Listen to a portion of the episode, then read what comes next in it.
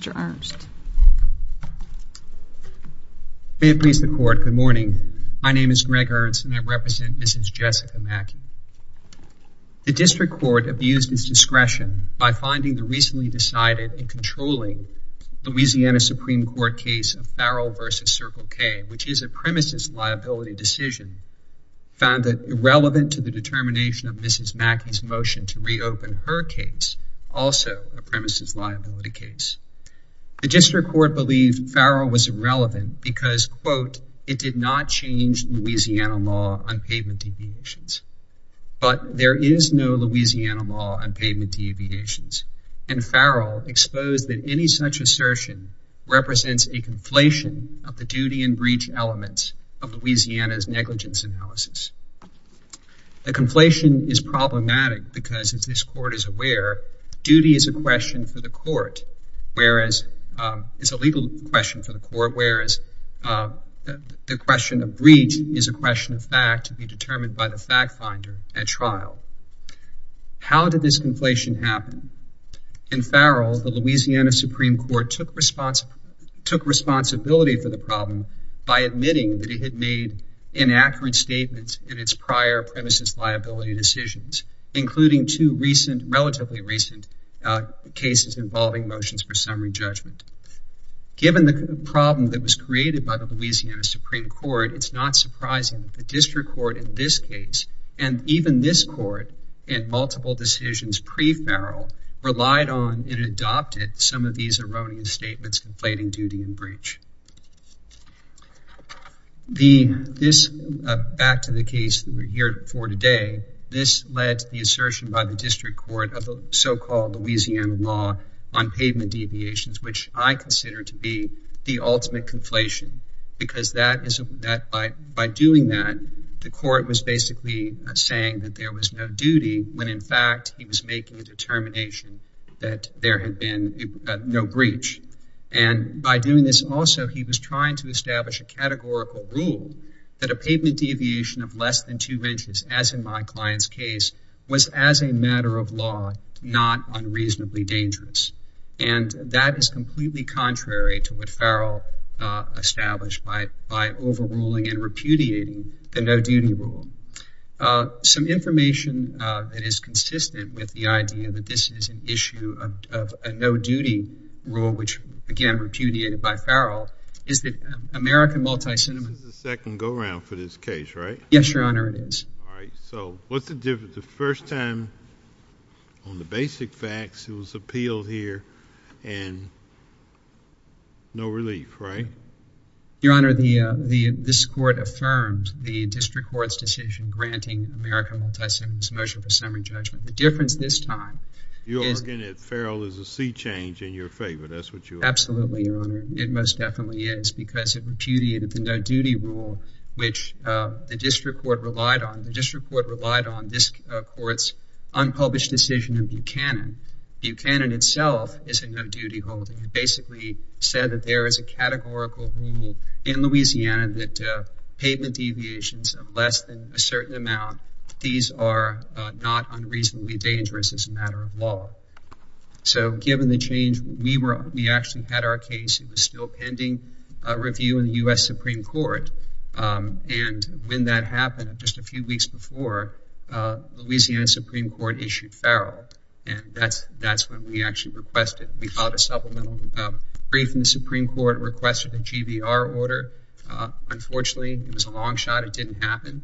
But uh, within a reasonable time, we exercised our right under Rule 60b-6 uh, to reopen the case because of a change in decisional law. And the precedents of this court, including Batts and other decisions cited in my brief, give us, uh, provide for the opportunity to do that when there is a change in decisional law. So continuing, um, AMC in its original motion for summary judgment, they had argued as a matter of law. They didn't argue that the determination of whether the trip and fall, they didn't say that that was a breach. They said as a matter of law, because the uh, uh, defect was less than a certain amount, automatically, categorically, that was not an unreasonably dangerous condition. Help me remember what your theory of liability Yes, Your Honor. Uh, under Louisiana uh, premises liability law... Um, no, no, no. That's not what I'm asking you. I'm asking you what was your theory of liability? Uh, that the theater, American Multi-Cinema, they failed to maintain the sidewalk, which was approaching the box office in a reasonably safe condition. That a defect that violated multiple safety codes, as testified to by our expert in his affidavit, which was attached to our opposition to summary judgment, violated multiple safety codes, that this created an unreasonably dangerous condition, especially under the circumstances at the time. It was raining and the condition was obscured. Also, the evidence that was presented in our opposition to summary judgment demonstrated that there was, uh, that that um, the area had not been pressure washed. So there was very, it was very difficult to discern um, that there was an actual deviation at that point. And by the way, under Farrell now, you can't consider the plaintiff's awareness of the condition. So that's something that the court below most definitely did in granting AMC's motion for summary judgment. Yes, Your Honor. You answered my question. Sorry. The question I had is, did the plaintiff claim that her uh, view was somehow obscured or um, she couldn't see the ledge uh, problem because of the drizzle or the unpressurized um, condition of sidewalk? And the answer is no, which you just said. She didn't claim that because she she didn't see it. She was paying attention, watching as she was going. It was raining. They were holding an umbrella. Uh, but the expert in his report detailed all the findings. If you so there was a photograph that was attached to the Fifth Circuit opinion. It showed uh, the conditions under a dry situation, sunny conditions. You can sort of see how dirty everything is. And then there is the lighter color around the area of the expansion joint. That was not the condition on the day of the accident. Uh, the condition would have been all wet. We attached those to our opposition. It certainly created a disputed fact as to whether this condition was observable by all comers, which is what the Supreme Court had said in its prior uh, precedents. So returning um, um, additional information showing that uh, the Louisiana law of pavement deviations was really a no-duty determination is that the judge, the district court, in its decision did not say one time, breach. Breach is not mentioned one time in the opinion. American Multi-Cinema did not argue breach. Breach is the requirement to locate the uh, risk utility balancing test. It is located within the breach element. So, and that is, of course, that is for the fact finder. Unless no reasonable juror could find that the condition was not unreasonably dangerous. Um, the, A few other things, uh, Your Honors, I'd like to, uh, I was thinking about this in preparation. Maybe it hadn't occurred to me before. But if there is a Louisiana law of pavement deviations based on some older Supreme Court cases where after trial on the merits, four of the Supreme Court cases were trials on the merit. Um, and in those cases, they said various deviations, less than a certain amount. Under all the facts of those particular cases, those were not unreasonably dangerous. Um, but if there is a law of pavement deviations, well, then Farrell, the woman who uh, slipped in the puddle, this is the most recent decision of the Supreme Court, then that means there is now Louisiana law of slip and falls in standing water. And then Broussard, Broussard was the elevator case that prior to Farrell, that was the controlling precedent, uh, which uh, unfortunately got confused by the Supreme Court's errors, which they admitted. But Bufkin, does that mean that there is now a Louisiana law of elevator defects when there is a difference, when the elevator doesn't stop level on the floor? And then lastly, I would throw out Bufkin. Bufkin is the Louisiana Supreme Court case where it uh it did uphold, um no it created confusion about no duty. This was a man who was crossing the street in the French Quarter. There was an obstruction at the corner. A bike was going the opposite direction. He didn't see the bike and he was hit and injured. Does that mean that there is a Louisiana law of dumpster obstruction cases? Most definitely not. The only thing that is certain in this analysis is that in order to determine whether a condition is unreasonably dangerous, you have to consider uh, the duty risk, uh, the risk utility balancing test, which is four factors. And of course, the major factor, the one that is at issue here and was at issue in the summary judgment, was the second factor, and that is uh, the likelihood and magnitude of the harm, uh, including the openness and obviousness of the condition. What the Supreme Court caused confusion about is it indicated, it made this statement, which was wrong. It said that when a condition is open and obvious, it is not unreasonably dangerous, and therefore, the defendant has no duty to correct the condition. So it turned a breach analysis, the risk-utility balancing test, into a no duty, which again is a legal issue for the court.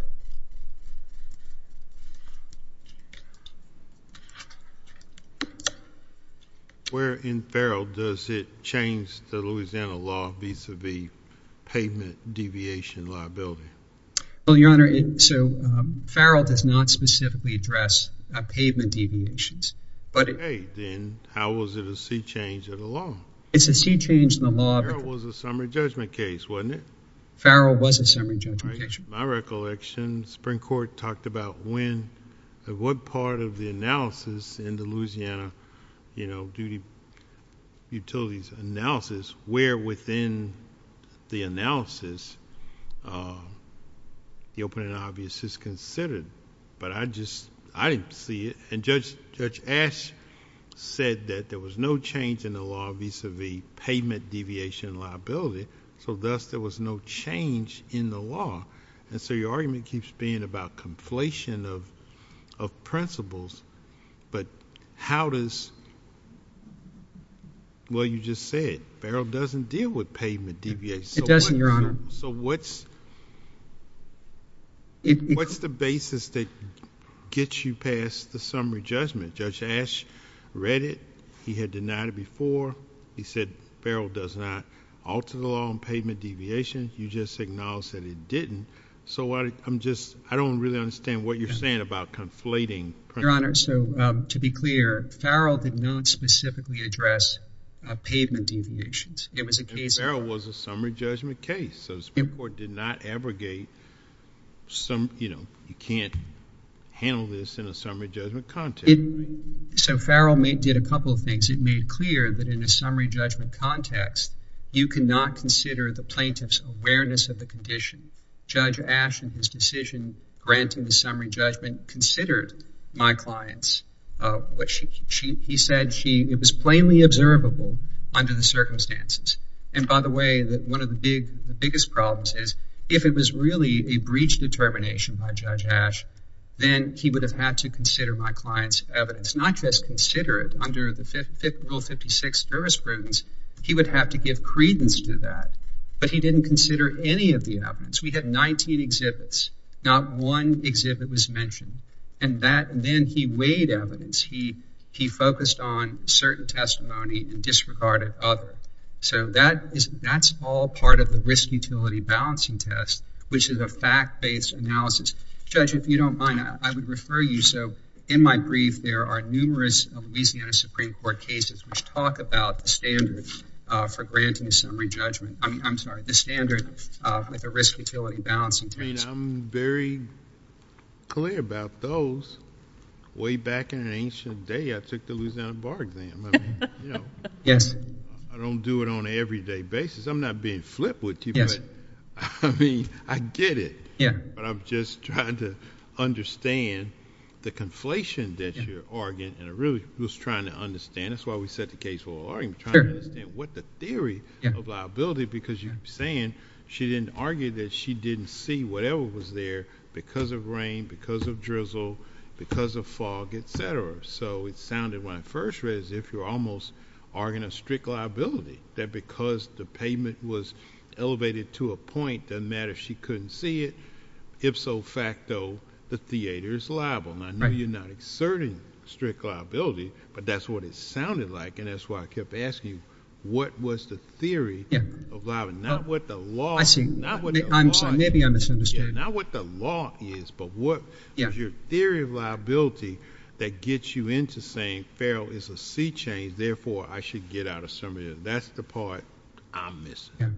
Well, what I would say is all premises liability cases are governed and controlled by Farrell because the Farrell case addresses how do you determine whether a condition is unreasonably dangerous at the summary judgment stage.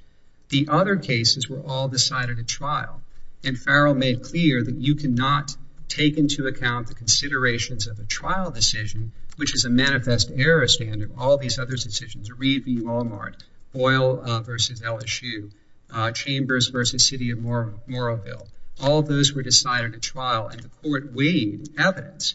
You can't weigh evidence at a summary judgment, and you can't take a precedent. I believe my time's expired, but I can. Uh, I'll reserve. Last question. Are you arguing that Judge Ashe didn't consider the motion for summary judgment in the light most favorable to your client, or are you arguing that Judge Ashe erred as a matter of law because of this conflation that you're arguing? Which is your argument? He erred as a matter of law because he considered this was a no-duty uh, analysis. Basically, less than two inches, categorical rule, there's no liability. That's essentially what he said. Uh, what I'm struggling with, that the Supreme Court of Louisiana and Farrell, even though they moved it into the breach category, still held as a matter of law that the condition at the Circle K place was not an unreasonably dangerous condition. And it seems to me that's pretty much on all fours with the facts of this case. So, Your Honor, that's the confusing thing. And so um, I'm not a scholar in this area, um, but I did read Professor Galligan's article. And quite honestly, I think I understood it much better. Um, you know, if you read that, I think he makes it very clear um, what's going on. You cannot get the, well, in Farrell, so yes, they ultimately concluded uh, that there was... No breach of duty as a matter of law. They found no breach of duty. Based on the factual... Based on the facts of that case. And it seems like those, factually that case is pretty much the same as the defect here. Well, not really, Your Honor, because we had so much evidence. We had all these exhibits, expert testimony. We had standard operating procedures for five years showing that they had... But we're still on Rule 60B here. I mean... Yes, and Your Honor... This is not so clear to me that the district court abused its discretion. Um, Your Honor, so it's correct that under Rule 60B, we're not supposed to look back and reopen and relitigate. There's no doubt about that under 60B. But to understand the judge's legal error in applying and basically coming up with a no-duty holding, you have to consider what are the facts that were before the court. Again, I believe I'm... You've saved some time for rebuttal. Thank you, Your Honor.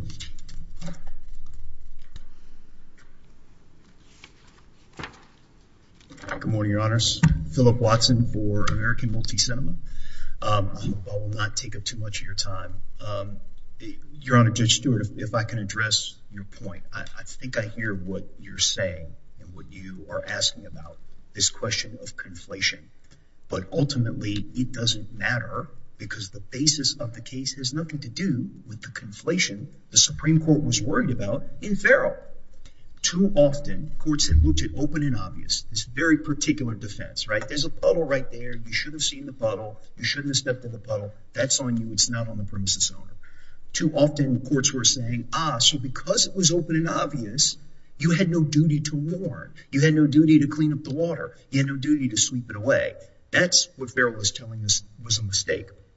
Farrell is saying, no, no, it's not a question of duty. It's a question of breach. Was that puddle unreasonably dangerous? Was it likely to cause harm? What was the magnitude of harm? Was it open and obvious such that somebody shouldn't have tripped in it? That's where that analysis should be confined. And that is exactly why they put it into there. When they did it, they also said, hey, but you can still have situations where summary judgment can be granted, like the Farrell, Judge Stewart. They looked at it and still said, it's a puddle of water. You shouldn't walk through it. So that's exactly what happened. Judge Richman, to your point, I think that's exactly right. It's on all fours because that's very similar to what the court did here. But what is so critical and why Farrell really has no bearing on what we're doing here today, Your Honors, is that ultimately the reason why AMC moved for summary judgment, the reason why Judge Ashe granted summary judgment, the reason Your Honors in the Fifth Circuit affirmed that decision had nothing to do with open and obvious. Farrell is concerned in the idea that it's a sea change. It may be as to that where you confine or where you analyze the open and obvious question. The actual facts and the reason for the motion was that, yes, as a matter of law, these pavement deviations do not create an unreasonable risk of harm. That is a question of breach. Because it's an unreasonable risk of harm, was AMC in the wrong for not correcting it, for not repairing it, for not warning about it? But when, as a matter of law, it doesn't create an unreasonable risk of harm, you can't put it on the landowner. You can't say it's the premises owner's fault or that they breached some obligation because they didn't do anything about it. Your Honor, when Judge Ashe talks about this Louisiana law on pavement deviations, the appellant seems to be saying, my goodness, what a sea change. That's a completely different, now we've got a brand new law. No, all he's saying is there's a body of jurisprudence that's built up about the fact that when you have an inch of deviation, we live in South Louisiana, you're going to get soil undulating. You're going to get these differences. The premises owners are not the guarantors of the patron's safety. You cannot guard against every single thing. And so as a matter of law, if these deviations don't create an unreasonable risk of harm, then you don't have a situation where there can be a breach. No rational trier of fact can get there at a trial, bingo, you got summary judgment. And that's why we're here. That's why Farrell has nothing to do with what we're talking about. While it might have been concerned about the conflation of duty and breach in the open and obvious context, we don't have that in this case. There was a kind of a somewhat of an irony. I remember when we moved for summary judgment the first time, the appellant opposed and the appellant pointed out in the opposition, nowhere in the original motion does AMC bring up open and obvious. That's right. This isn't an open obvious case. It has a flavor of that. But the bulk of what we were talking about was look at all of the case law for 20, 30, 40 years. You're going to see that these deviations below an inch and a half, below two inches, do not create an unreasonable risk of harm. That is purely a breach analysis. Duty doesn't come up at all in my motion, in Judge Ashe's original MSJ grant, or in the Fifth Circuit's affirmation. So the idea that Farrell has any bearing on this case is simply inaccurate. There was a comment made, I believe, during the appellant's argument that AMC didn't argue breach. That's all we argued, just to be totally clear. Your Honors, Rule 60, which is why we're here, right? The question of this body of evidence and standard operating procedures, we're past that. The Fifth Circuit has already looked at all that and affirmed Judge Ashe's MSJ ruling. So what we're here about is Rule 60. Rule 60 has 12 factors that I do not remember candidly right off the top of my head, but it has many factors. But the thrust of it is, is they can only be granted when there are extraordinary circumstances. You know, substantial justice requires us to step in. And when when that Rule 60 motion is ruled upon, Your Honors in the Fifth Circuit review that on an abuse of discretion. There is nothing that has been presented by the appellant. No case law, no authority, no argument to suggest that when Judge Ashe looked at Farrell and said, that's an open and obvious case, I have a, I have a case about breach and a reasonable risk of harm. That doesn't change anything. There are no extraordinary circumstances. In no way is that an abuse of discretion. I would argue to Your Honors, there are no circumstances that would justify Rule 60, let alone extraordinary circumstances. So the idea that Farrell is any kind of sea change or game changer, I think is completely incorrect. And therefore, that Rule 60 motion was correctly decided. Just a couple of other comments, Your Honors, and I think I'll get out of here with quite a bit of time left for you all. Kind of the wacky posture of the case means that Farrell, as a basis to review what the lower courts had already done, has actually already been reviewed by the court higher than this one, the Supreme Court. It was kind of a funny timing, but we went from MSJ to Fifth Circuit affirmation to then uh, an application for writ of certiorari to the Supreme Court. While that was pending, Farrell was issued. Farrell, I'm sorry, was issued. And at that point, the plaintiff didn't come to it later. They were very quick to find that case and immediately supplement their brief to go to the Supreme Court and say, listen, this is yet another basis for you to review this case. The Supreme Court denied writs. The pushback in the briefing is, well, that doesn't mean that the Supreme Court looked at the merits of the case. I completely agree with that. Nobody is suggesting they looked at the merits. But they had an opportunity to look at Farrell and say, hey, does this warrant, is this a reason for us to look deeper into this? Is this a reason to suggest that maybe the lower courts did get this wrong? Or not that they got it wrong, but because the Supreme Court has now put that out there, that there would have been a different outcome. The Supreme Court had every opportunity to do that. They did not. So is that controlling uh, uh, precedent or controlling authority? I don't think it is, Your Honor, to be totally fair. But I think it's pretty persuasive.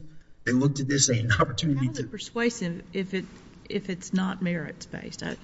I just, I'm sorry. Well, persuasive- That really helps you. Yes, ma'am. I understand that. I guess my point is, is that I don't think the idea of saying, hey, you should look at Farrell because Farrell would be not a merits decision so much, but it's a reason for you to question whether the legal analysis was correct. Well, why does what the Supreme Court did matter? I mean, the U.S. Supreme Court, I mean, why does it really matter? Well, it doesn't in any controlling or authoritative way, Your Honor. So I'm only throwing it out there as it's just kind of a quirk of the case. Well, it's a quirk. I agree. Yeah. Let's move on. Yes, ma'am. Fair enough. Um, and then, Your Honor, the only last thing, the piece of this I would say is that, you know, if you remember, I made a point earlier about open and obvious not being the focus. Literally, when the Fifth Circuit affirmed Judge Ashe's MSJ, it had a comment in there about how open and obvious is confined to a stray sentence and a footnote at the end of his opinion. And he has something in there about how this was a, uh, something about, I believe it was totally apparent or it was spatially apparent to all the pedestrians who would come by, including Ms. Mackey, who had said that she was, you know, walking and carefully watching where she was going and things like that. So even to the extent the lower court looked at open and obvious or to the extent that that was a basis for them to to uh, grant summary judgment in my client's favor, they still looked at it in the proper way in the context of breach, which is what Farrell tells us to do now. If the if the court in that footnote had said, hey, this is a uh, very uh, facially apparent condition and it was obvious to everyone who passed by and therefore AMC owed no duty, they might have a point. There might have been that conflation. There was none. The court confined that to where it was supposed to be. And again, if you look at this abuse of discretion, extraordinary circumstances, there's just nothing in Farrell that is really focused on those issues and those conditions issues that actually speaks to anything the trial court did. The Rule 60 motion was properly decided. We would ask for it to be affirmed. We would ask for the appeal to be dismissed at the appellant's cost. Unless there are any other questions, I will yield my time. And I thank you all very much.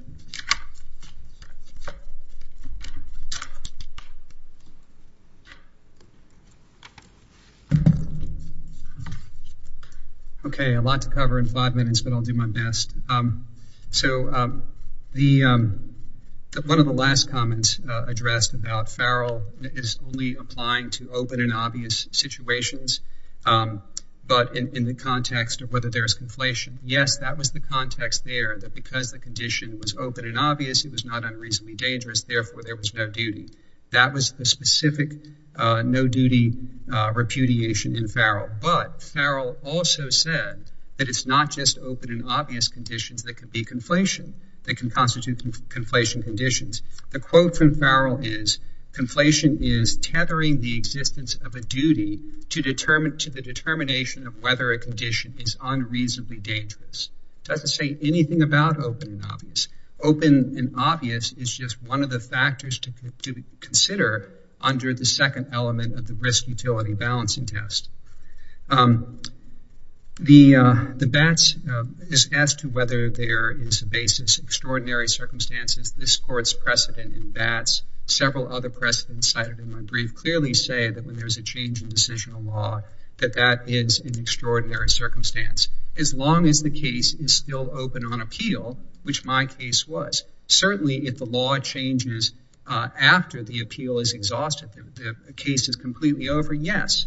Then 60B6, that's not extraordinary circumstances. But my case is one of those rare, very rare situations where the law changed in my client's favor while the case was still alive. Only because we were pending review in the US Supreme Court. Um, but I was trying to finish off at the end um, when my time was up. I was trying to emphasize how the Louisiana Supreme Court cases have repeatedly emphasized the fact-intensive nature of the unreasonable risk of harm analysis. This goes back to Broussard and all of the cases cited by Judge Ashe, Chambers, Reed, and Boyle. There is no fixed rule. Um, uh, it is not a simple rule of law which can be applied mechanically. There is no bright line rule. Um, there is no calculus and the calculus remains amorphous. It goes on and on and on. Again, what the district court did, he made a categorical rule, which even though that was supported before Farrell, it most definitely is no longer supported because there is no such thing as a categorical rule. Um, that is just, it's not allowed for. Um, what else here? Um, if I understood the comment, Philip, did you say you argued breach below? Uh, you don't get that. I'm sorry, Your Honor. My apologies. I was trying to, um, I thought he said that they did argue breach below, but if you... Just make your argument. My apologies, Your Honor. Um, perhaps I misunderstood. I thought he said that they did argue breach, but when I looked at their motion for summary judgment, I didn't see breach anywhere in there. They argued it as a matter of law, that there was no duty, and they cited to the Chambers case. They said because the condition is less than one and a half inches, then as a matter of law, you're less, therefore, um, the condition cannot be unreasonably dangerous. That's exactly what Farrell said. Cannot be unreasonably dangerous because of these facts. That's not arguing duty. They're just saying no breach no breach here. To me, that's totally congruent. So Farrell, the Supreme Court on Farrell is reviewing the breach. They're looking at it after, and they did they did sustain, uh, find the summary judgment was appropriate under the facts of that case, under a breach analysis. But again, Judge Ashe did not perform, did not look at this as a matter of breach. If he would have looked at it as a breach, he would have considered and given credence to some of our evidence, and then there would have been a dispute of fact. And certainly based on some of this evidence, a reasonable juror could find that the condition was unreasonably dangerous, which is all that is, which is now required by Farrell. You have to use the reasonable person standard. Um, I'm running out of time, um, Your Honors. I appreciate your hearing my argument. Again, I would refer you to the Galligan article, uh, which makes it most clear what is really going on in terms of this idea of conflation. And the Supreme Court went out of its way. It's kind of shocking that a high court would apologize. They didn't apologize, but they said we're responsible for all this confusion. And they cited the um, numerous cases that are out there that um, resulted in this um and these confusing uh, or inconsistent results.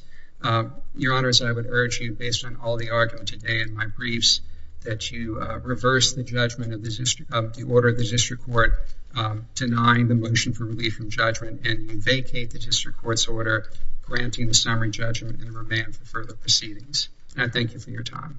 Thank you.